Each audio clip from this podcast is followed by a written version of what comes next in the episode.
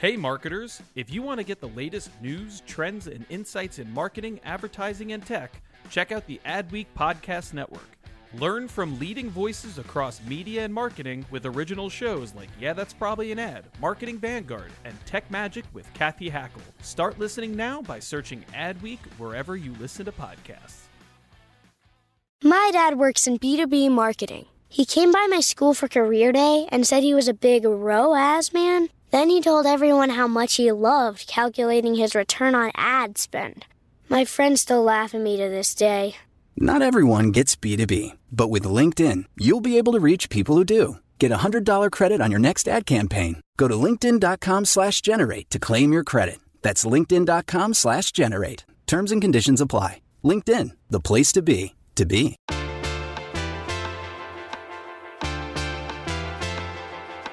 You're listening to Yeah, that's probably an ad. This is the Adweek podcast where we talk about marketing, media, technology, pop culture, because in the end, everything is an ad. And it is our Creative 100 issue, uh, which is my favorite issue of the year uh, because uh, our team spends a lot of time compiling the 100 most creative professionals in, in well, in America, in the world. Uh, we used to limit it to America. Now it's like it's all over the place. It's the whole planet. And so that's a lot of people to talk about. Um, and so to for for that uh, conversation, we've got a VIP roster of my Adweek colleagues here. Uh, I'll just kind of introduce one at a time. Kelsey Sutton, our streaming editor. Kelsey wrote the cover story for this year's Creative 100 issue, which we will certainly be talking about. Kelsey, it is so great to have you back on the show. It's so great to be here. Thanks so much. And we've got back Shannon Miller, creative editor for Adweek, who wrote many of the Creative 100 profiles uh, this this year. Uh, and I cannot wait to talk about some of them because Shannon, you got to write up some of my favorite folks on the list this year. Thanks for joining the show. Always happy to be here. And Stephen Lepitak, our Europe bureau chief. Uh, Stephen, uh, we expanded our international coverage, as I mentioned, on the Creative 100. We have 15 international agency leaders this year, which is the most we've ever had on that 100 list. And kind of sprinkled throughout, we have uh, some folks across UK, uh, Europe, and other parts of the world. Uh, so excited to have you on to talk about those. Hey, guys, good to be here. All right. Well, let's get going because we got a lot to talk about. Kelsey, I wanted to start with the cover story. Tell us first, this is a big deal. We spend a lot of time debating this every year of who's going to be on the Creative 100 uh, cover. And I should mention that no one on the Creative 100 is ever repeated twice. So every year when I ask who should be on the Creative 100, uh, people always say, uh, you know, Donald Glover. And certainly, yes, they've all been on. each year, we are now in our seventh year and we feature fresh uh, names each year. So who, Kelsey, is on this year's cover. We have Amber Ruffin on the cover of Creative 100 this year, and uh, I'm just so delighted that I got to talk to her. Uh, I watched, I spent several days uh, just watching her show uh, for work, which, you know, I can't complain about that. Well, tell us uh, first before we get into that conversation, because she really is a fascinating person who's blending so many different kinds of tone and content into the uh, very abruptly changed format of late night talk show, uh, which of course changed uh, very dramatically amid quarantine. But tell us about her show. Where is it? What's it about? What's the hook? And uh, and who is she? Yeah, absolutely. So. Amber Ruffin is a comedian who is a writer for Late Night with Seth Meyers on NBC, and it was announced, uh, I believe, in early 2020, pre pandemic, uh, that she was going to have her own weekly talk show, uh, Late Night with Amber Ruffin. Uh, the Amber Ruffin Show is what it's called. um, but what, and that is on Peacock, uh, which is NBC's streaming service. And it really, when I talked to her, something that was so fun to, to hear about was how the show really had to change when uh, the world changed. She thought she was going to have a live audience. Of course, there is no live audience still.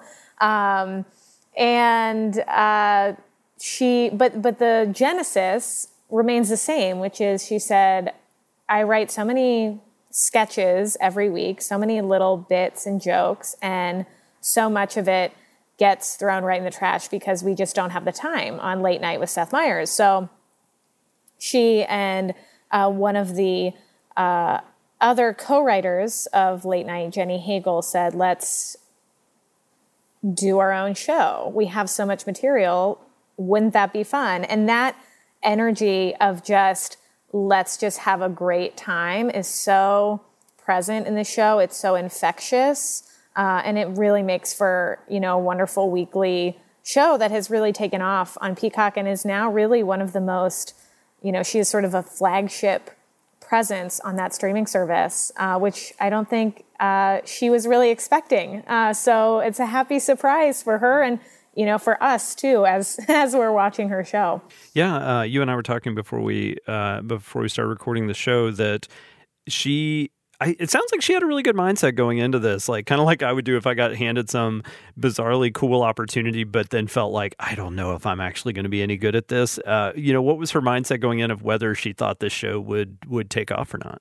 Something she told me that I thought was so, uh, I guess, revealing about the way that she went into this. Her mindset was, she said, you know, a lot of late night shows get created just sort of to die. You know, there it's like, oh, this sounds fun, but we know it's not going to last.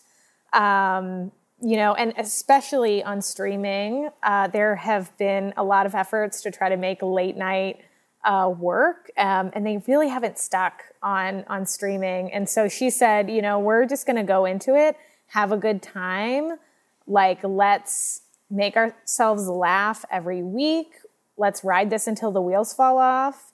And of course, that has not happened.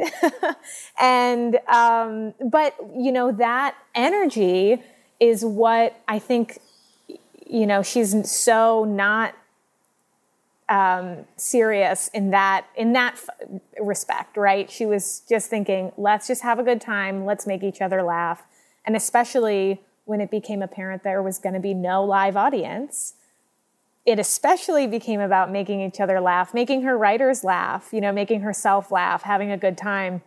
And it's just such an infectious, uh, you know, energy. You're sitting down, you're watching a bunch of friends, you know, make each other crack up for for 20 or 30 minutes. Now, it's it, one of the other hallmarks of the show that makes it so excellent is that it's not always jokes, right? Like this is something that I think late night uh, talk has always struggled with is like when things get serious they they often struggle to shift those gears because these are people who have a very set style of like they do a monologue and they pause for you to laugh and they like you know they try to turn everything into a joke and they are typically like older white dudes you know? Uh, she brings something different and this has been a rough year. I think if she had just sat around making jokes the entire time it just wouldn't have been reflective of the times. Uh, tell us about how she kind of walks that line and how she she shifts up tone every once in a while. Yeah, absolutely. She something that she told me um, that I thought was so great was she just said, you know, you can't gaslight your audience, and this was it was such 2020 was such a difficult year for for everybody. It was also it, it, was unifying in the challenges of it, right? It wasn't just one person was going through a really tough year. Everybody had a really challenging year, and um, so she said that that was really kind of unifying. There was a sense of camaraderie around that. But she said that, you know, talking about these really important topics, you know, she has done a lot of segments in the middle of her show talking about race, um, talking about social justice, talking about current events, um, you know, in the sort of like the Derek Chauvin verdict when that came out, you know, and and when she those segments are really heart wrenching and emotional. And um, what she said is, she said, you know, I, we have to show our audience, the people who are watching, that we love them, that we care about them, and we can't let them feel gaslit by saying, let's just put on this show and just crack a bunch of jokes and pretend that what's something horrible that's happening or something really challenging that's happening isn't happening. Right?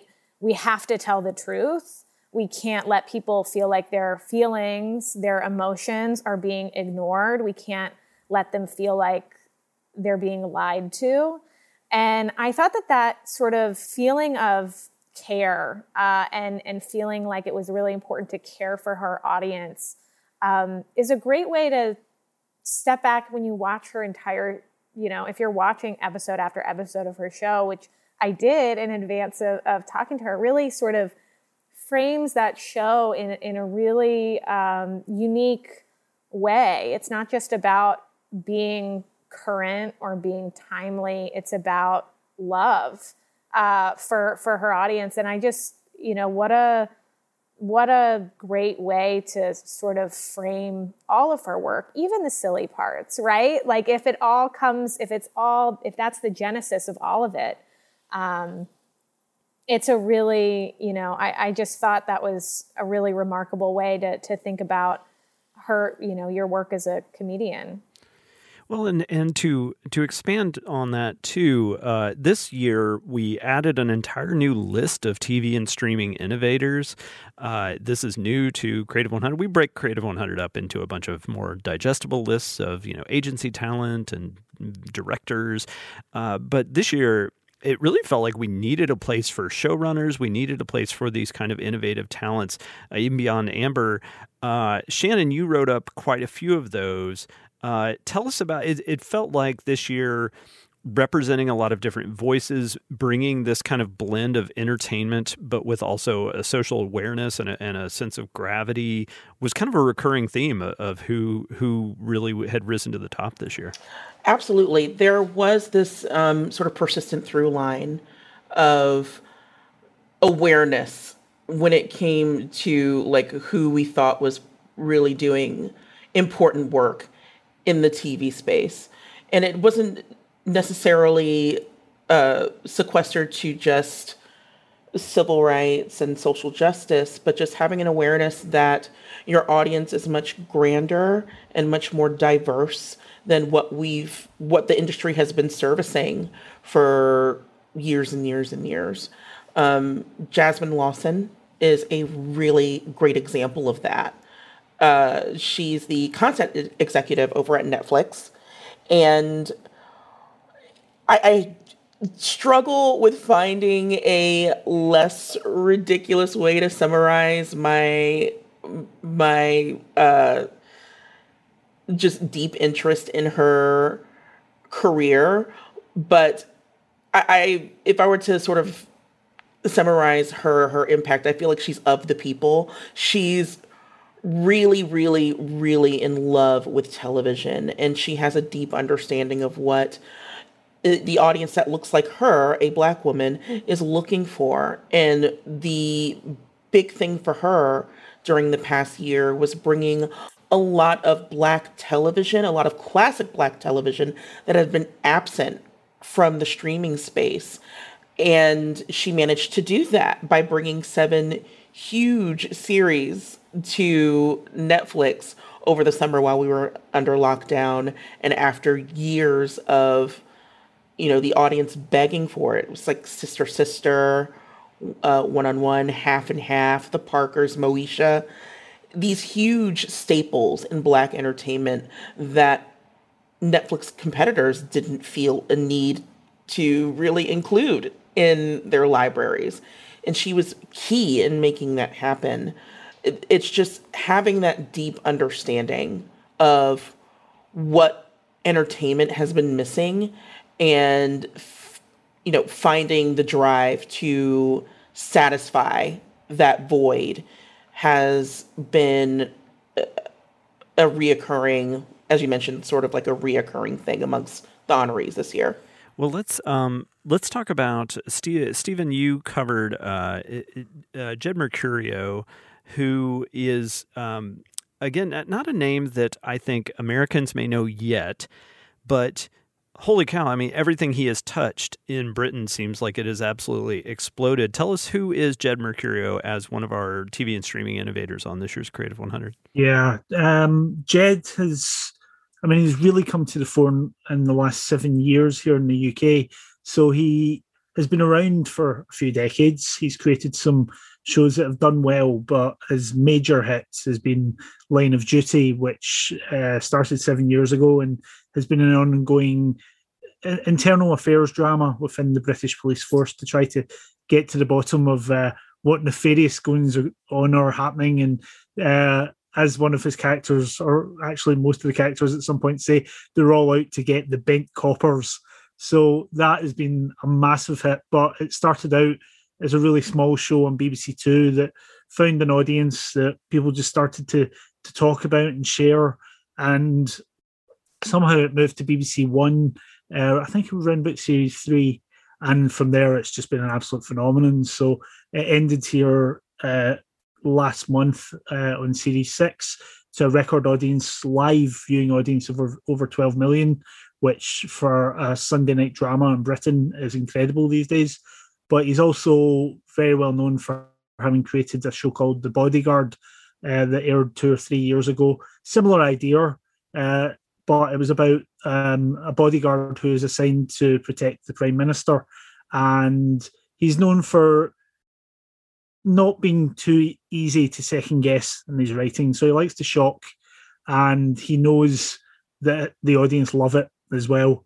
So um, it was great to get a bit of time uh, to get some of his thoughts for this. But he's going to be someone to watch out for. Uh, his shows are on Netflix, and I know uh, some people over in America have mentioned it to me. So I think you're going to see a lot more of them. Yeah, the uh, and then Kelsey, I feel like we cannot talk about this past year of streaming or of life without talking about Disney Plus and specifically about WandaVision. Uh, Jac Schaeffer, the showrunner uh, for WandaVision, is on this year's list. Um, tell me, you obviously covered this space every day. I'm I'm just going to be upfront. I'm I'm a gigantic WandaVision fan. I watched every episode probably at least three times. Um, and and no other show has grabbed me like that. I think just the conversations it started, the watching it with my kids was such a for for multiple reasons was such an, a, a fascinating experience of just telling them about the tropes, but then also it's a heavy show, you know. it's like it's about working through grief and loss, but it's also this superhero thing. That show was something else. What what's your take on it and its kind of role in the streaming universe over this past year? Yeah, no spoilers. I haven't seen the end of it. I'm halfway through. All right, no spoilers, Stephen. What I will say, and I think, um, you know, this is such a good show to have, and Jac is such a good person to have on on our Creative 100 because WandaVision, I think, in a lot of ways, really sort of embodies what we're talking about right now, which is sort of this love of television. Like WandaVision, in so many ways, was a, an ode to TV and sort of the ways in which it sort of shaped uh, our understanding of the world decade after decade, right? So, Stephen, if you've watched some of it, you know that there are there is an engagement with uh, classic sitcoms and classic television that has such a meaningful place in, I guess, American cultural consciousness. But then also you know to your point it's also it's a it's a disney plus show. It's super important for that company's continued growth that streaming service as sort of an anchor it's marvel so of course it has to have these beats um, that you know allow it to fit in the marvel universe you know certain things have to happen um, to set up the next marvel series the next uh, movie things like that. So but I think on a on a broad level, this idea of just kind of recognizing how important television is for for just you know understanding the world around us, how it shapes culture, and uh, you know to to Shannon's point, you know how it's really important to not even just do an ode to like the the biggest of the biggest, but the biggest of the biggest in in Black American cultural consciousness, like having, I guess there's just a, so many ways in which we sort of interface with the world that is shaped by the, the media that we consume. And, and it's just carries a really special place in our hearts. And I love that, that WandaVision really wanted to engage with that uh, sort of in addition to all the other things that it does, um, you know, plot wise, Marvel wise, Disney Plus wise. So it's definitely a lot to chew on when you watch that show. But I, I mean, I'm with you. I, I loved it.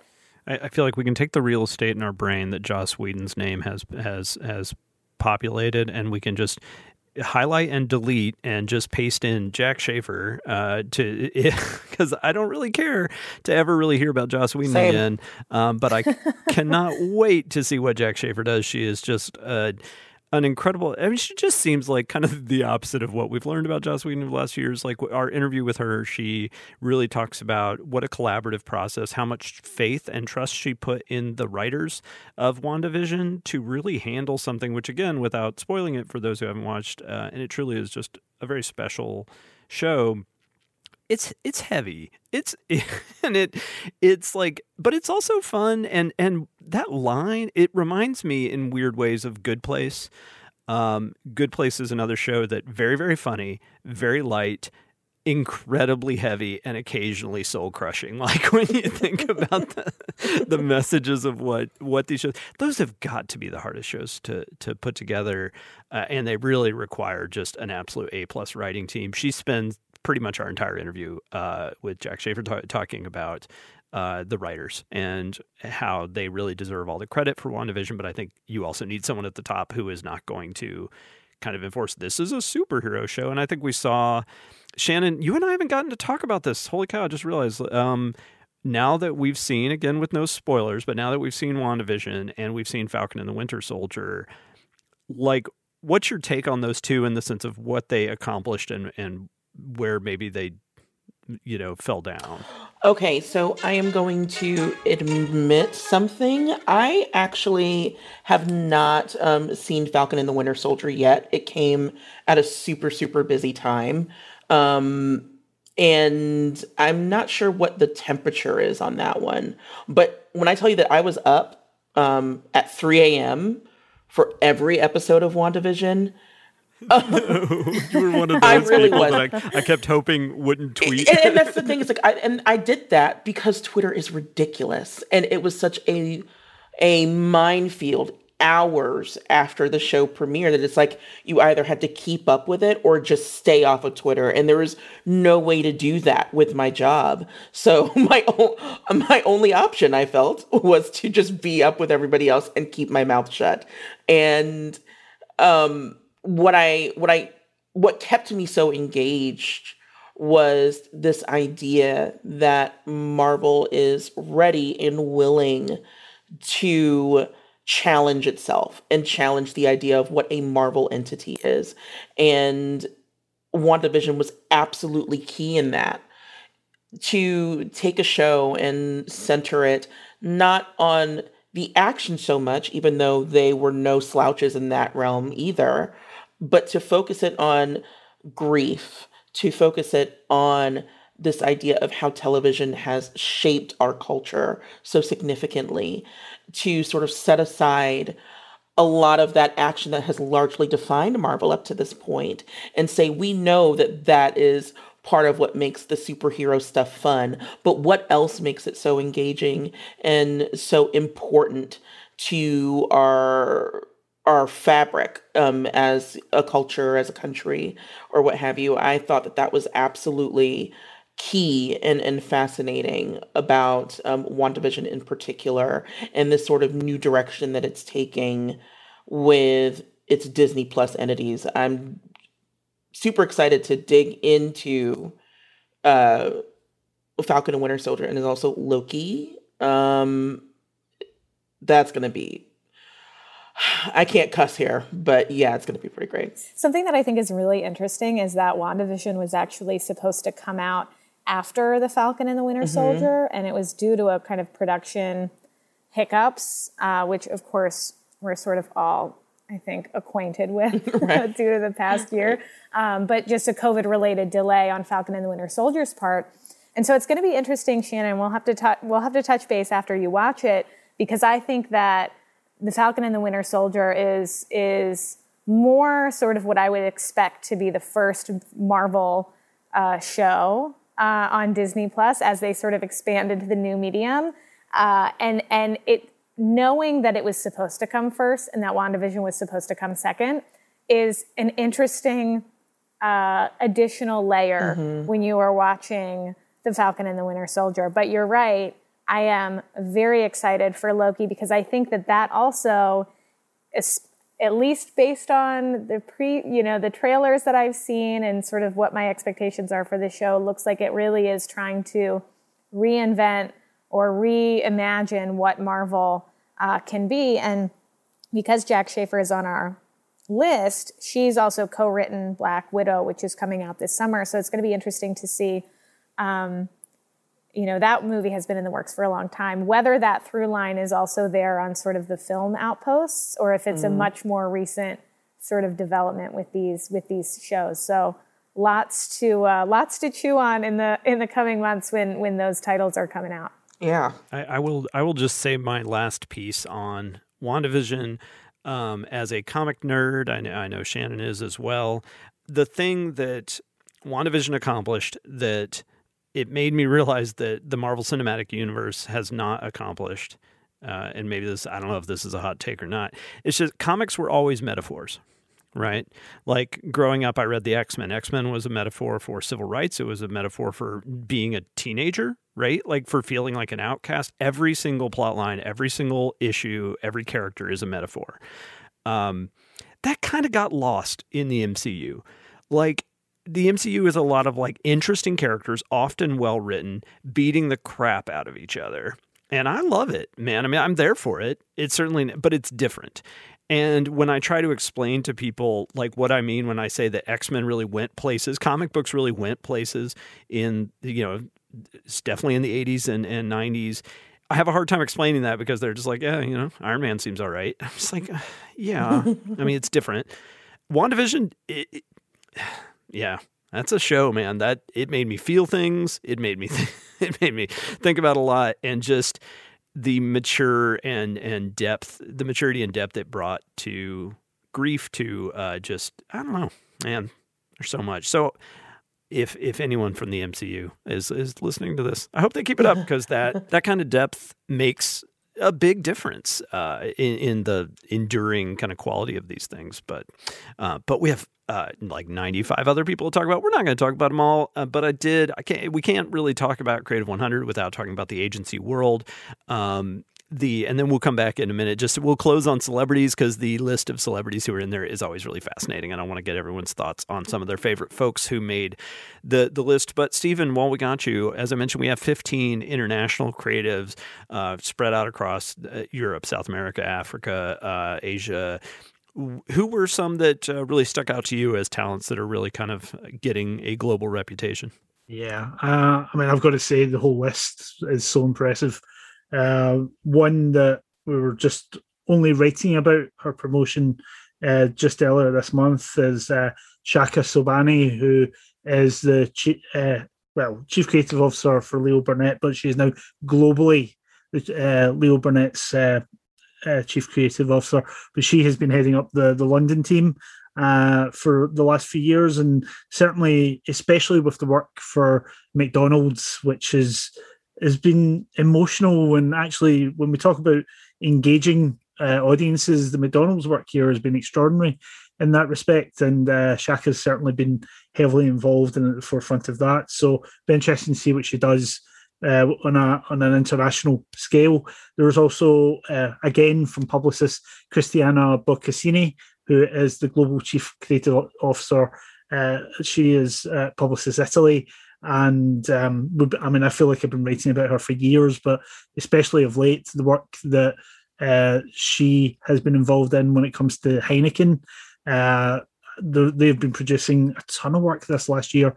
A lot of it really funny and so Cristiana has has been at the forefront of that. Yeah, while also doing like the, the uh, leading their work on Barilla and Diesel. Yeah. I mean, like it's it, Publicis is really just killing it on all three of those accounts, and she is the recurring theme across each one. Definitely. So uh, it was actually, I mean, it's great that we're doing this internationally because just look at the talent that is out there that um, that probably deserves more recognition than it's getting on an international scale. So another from London uh, who probably Americans will know, Nils Leonard, who's the founder and chief creative officer of Uncommon Studio.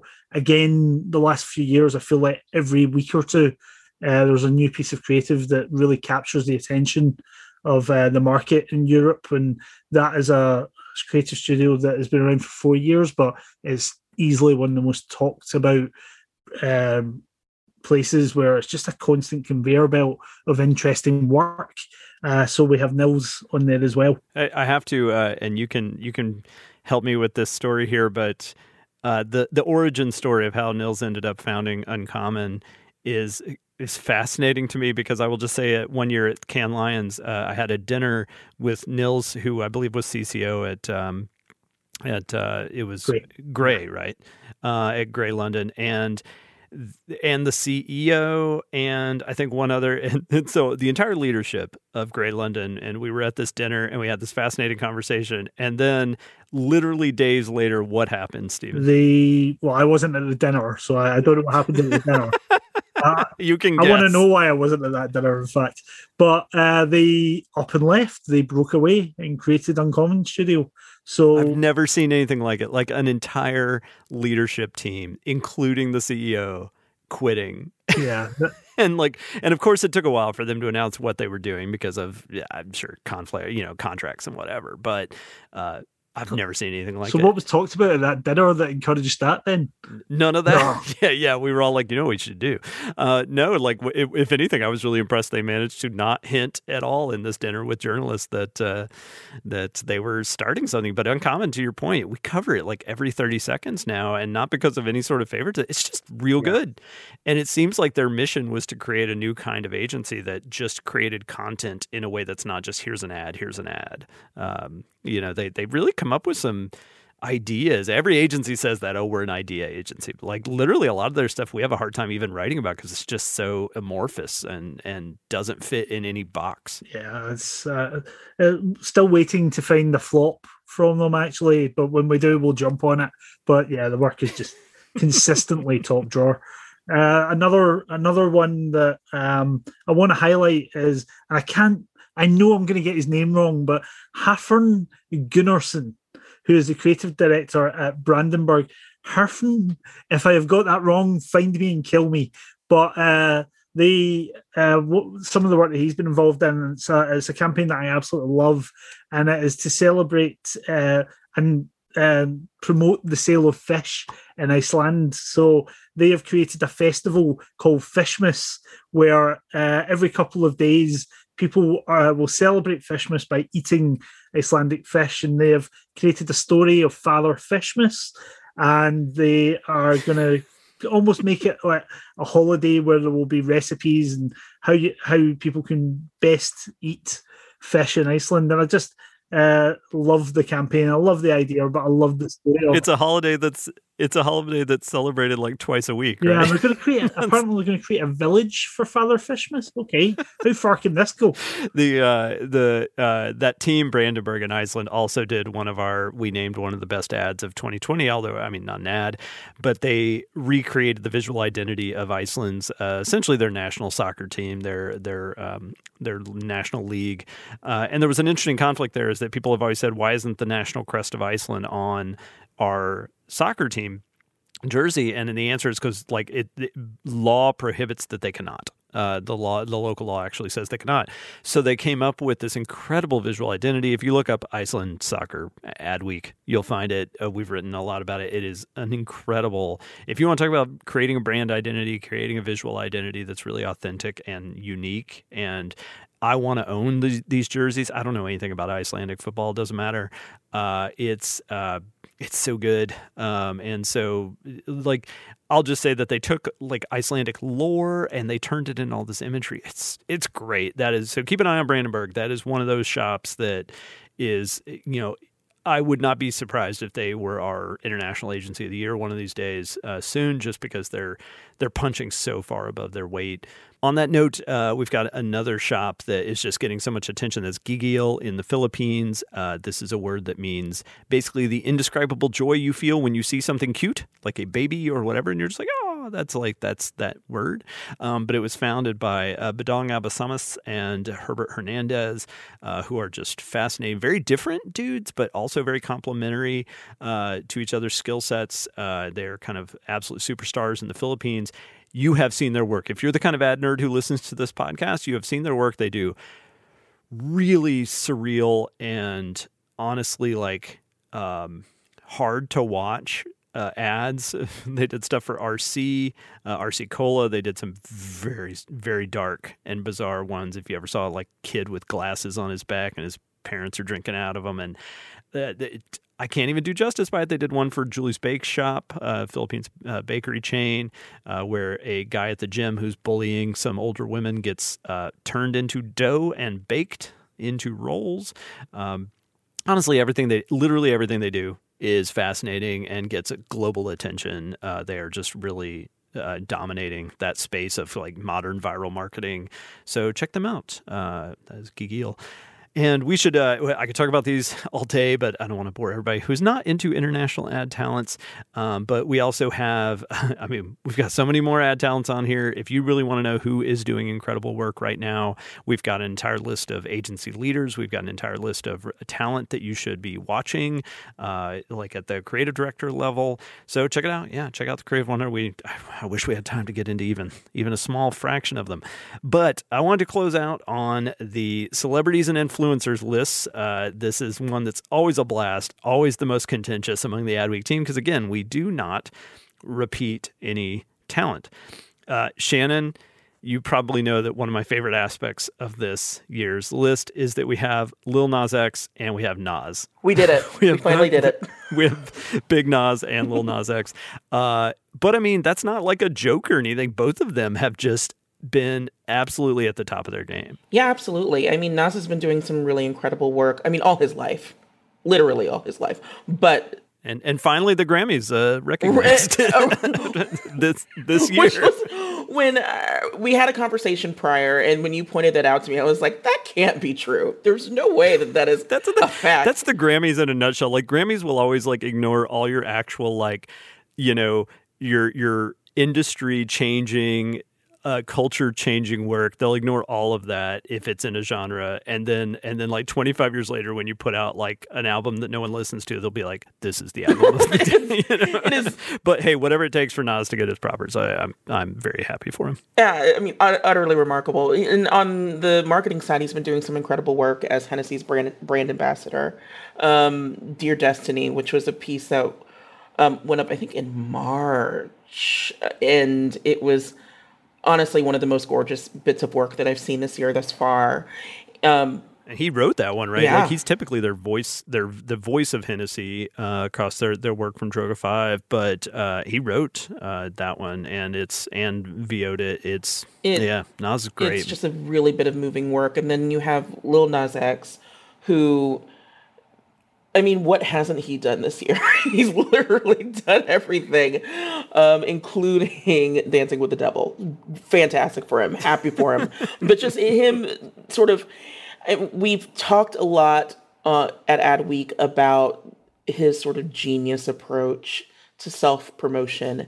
He really has it down at such a young, young age and has been able to leverage sort of the the up and coming social media. I, I mean, it feels weird to call TikTok at this point up and coming still, but to be able to leverage his personality there into just an immovable brand has been really cool to watch and also really cool to just be this voice in the queer community that um that is like unswayable and watching him just sort of stand his ground ground uh, when he got all of that blowback from Montero has been really I, I hate to use the word inspiring but it has been just incredibly awe-inspiring to watch in real time yeah, I think his response where he said, "Y'all have been telling me to go to hell for years, and then you get mad that I make a video Perfect. there."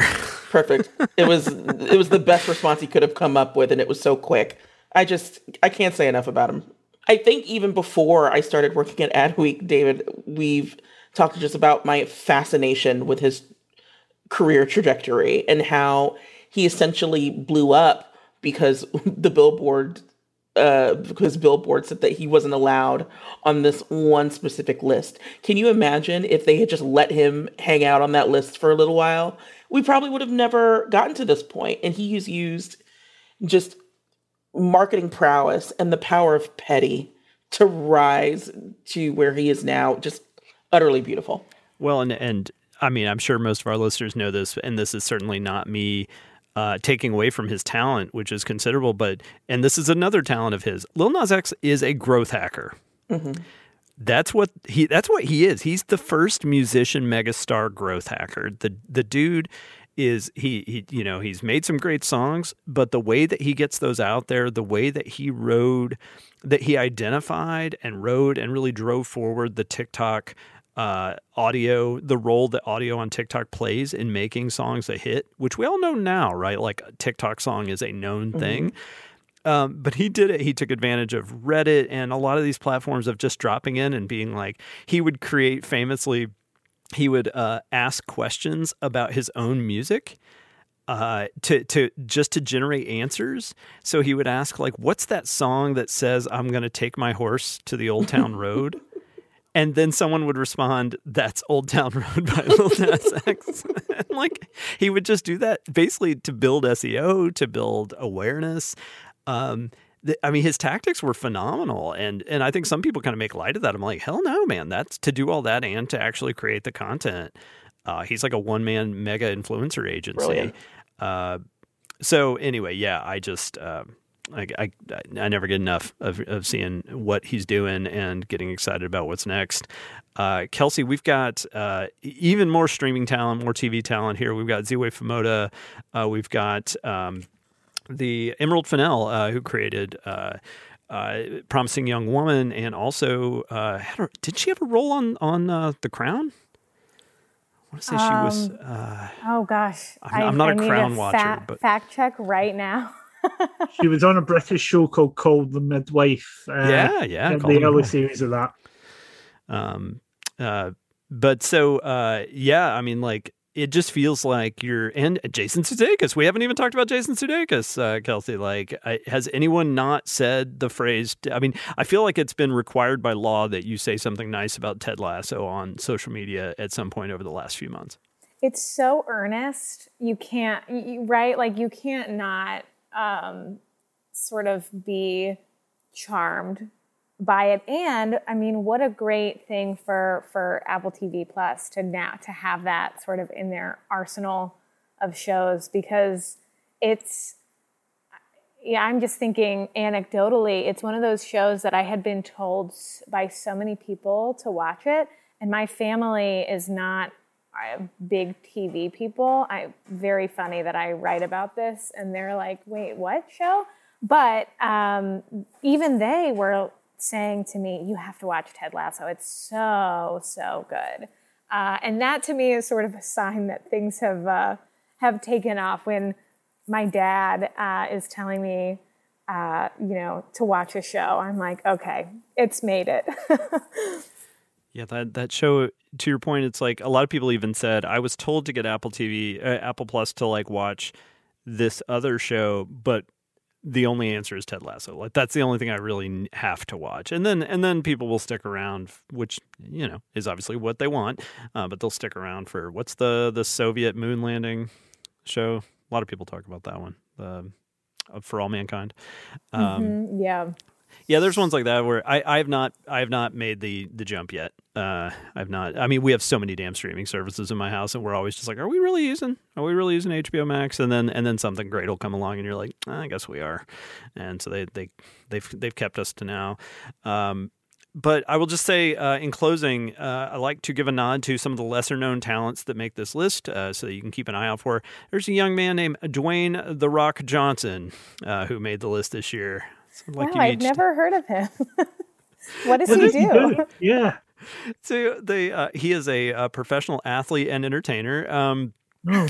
the I, like we kind of had to keep checking. I, I, I guarantee you, I checked no less than seventeen times to make sure that uh, The Rock had not already been on Creative One Hundred. Now, I think the reason is because like he has certainly had a huge ad presence. He has certainly had a, a big movie presence but I really feel like it's only in the last two years where now with his tequila company, with his social channels and what he's doing there, he, like Will Smith, I will say, he has developed this kind of cadre of of up and coming filmmakers to be, you know, kind of his social content uh, architects, I guess. Um, and so his his social content's phenomenal. Like The Rock has always been omnipresent, but at the same time, it feels like more so than ever. Uh, and he's just involved in so many things and he's pushing himself out in so many different directions while also still, you know, making movies. But uh, I think what he did with his tequila brand, which of course we've dedicated an entire episode talking about celebrity owned spirit brands and what a trend that is. Uh, but felt like his year. Congratulations, Dwayne The Rock Johnson.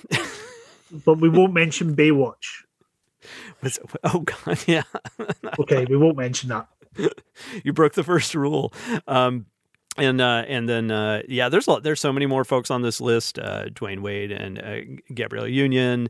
Uh, there's there's a lot more names that you will recognize. A lot of names you should recognize because they're doing amazing work. So check it out. Check out Creative 100 on Adweek.com in the print edition. Excellent cover story that is a must read by Kelsey Sutton about Amber Ruffin, as we talked about at the beginning. Kelsey, thanks so much for joining the show this week. Thank you so much for having me. It's always so fun to to join you. So thanks so much. Well, we will definitely, as we've talked about, man, streaming just runs the universe now. So, and I will say because we don't have you on here a lot, and I don't know if it's lockdown or whatever that's making me emotional and soft lately, but uh, Kelsey, you've been such a wonderful colleague for so long, and I am just such a huge fan of your work, and you have been just more vital than ever. Uh, your coverage is absolutely phenomenal. Every time I read it, I'm just proud to get to work with you, and so it was wonderful to have you on the show. Yeah, wonderful having, uh, wonderful being here. Thank you so much. I'm gonna uh, write that down and take that energy into my Memorial Day weekend. wonderful. The uh, you breaking the, the the podcast magic of revealing that we record this in advance so that we can sneak away and go to the beach. But everyone, that's it's earned. We've earned this. Shannon, thank you so much for all of your contributions to this year's Creative 100 and for joining the show. Yeah, of course. Anytime. I'm always happy to be here. Uh, Stephen Lepitak, Adweek's uh, European Bureau Chief. Uh, great to have you on. Thank you for all your help on this year's Creative 100, and thanks for spotlighting so much of the talent. Stephen's got a lot more coming. Uh, we're really building out our content in Europe, uh, and Stephen obviously is at the helm of that. So keep an eye on this young man. You're going to be seeing him all over the place. Stephen, thanks so much for making time for us. Cheers, Griner. All right. Our theme music is by Home. This week's episode was produced by Nick Gardner and edited by Lane McGivney. If you haven't already, uh, please leave a review on Apple Podcasts or wherever you get your podcasts. Those reviews mean a lot to us personally, and they help new listeners discover the show. You can reach us anytime at podcast at adweek.com. That's podcast at adweek.com. For Adweek, I'm David Griner, and we will be back next week.